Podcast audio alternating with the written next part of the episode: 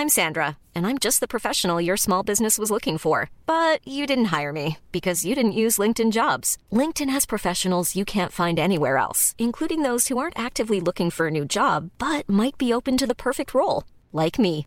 In a given month, over 70% of LinkedIn users don't visit other leading job sites. So if you're not looking on LinkedIn, you'll miss out on great candidates like Sandra. Start hiring professionals like a professional. Post your free job on linkedin.com/people today. Eu sou Mário Persona e essas são as respostas que eu dei aos que me perguntaram sobre a Bíblia. Você escreveu perguntando por que razão o livro de Êxodo não revela o nome do faraó ali de Êxodo. Eu não sei a razão de a Bíblia usar apenas faraó, que era um título, sem identificar seu nome. Faraó era um título na época, como é rei hoje, ou como é Kaiser, eh, e assim ele era conhecido no período em que ele vivia, era o faraó, aquele era o faraó. Ao contrário de um presidente que tem um mandato limitado, um faraó tinha mandato vitalício. Se ele fosse entronizado ainda criança e vivesse, digamos, 90 anos, por que alguém iria chamá-lo pelo nome? Bastaria dizer faraó que todos os seus contemporâneos saberiam de quem se tratava. Outros, como César, que era um título também, César, não era o nome da pessoa. Amaleque era um título também. Eles eram identificados apenas pelo título. E não eram esses os seus nomes reais. O uso de nomes na Bíblia traz aspectos diferentes daquele que nós fazemos hoje na nossa cultura atual. Eu li que Tomé pode não ter sido um nome, mas apenas um apelido do tipo gêmeo, um apelido dado a ele. As pessoas não tinham sobrenomes, além de tudo, né? não tinham sobrenome, mas elas eram identificadas pelo nome do pai ou da cidade onde moravam, da profissão, por exemplo, Alexandre ou Latoeiro.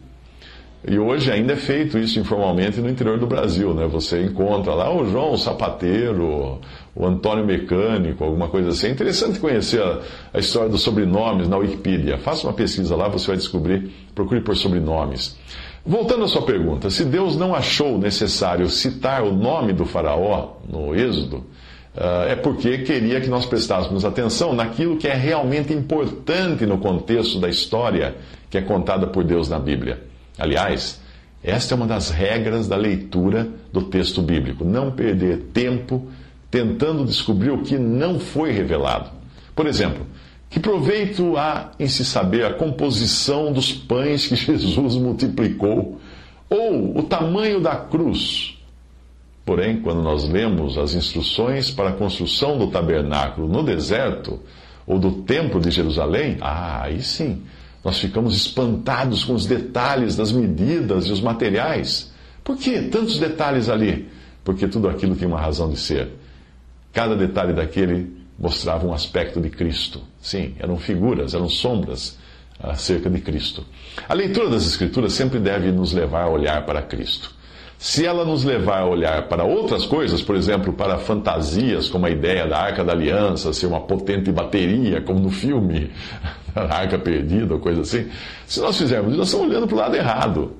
Hoje é comum as pessoas correrem atrás de qualquer novidade que não tem utilidade.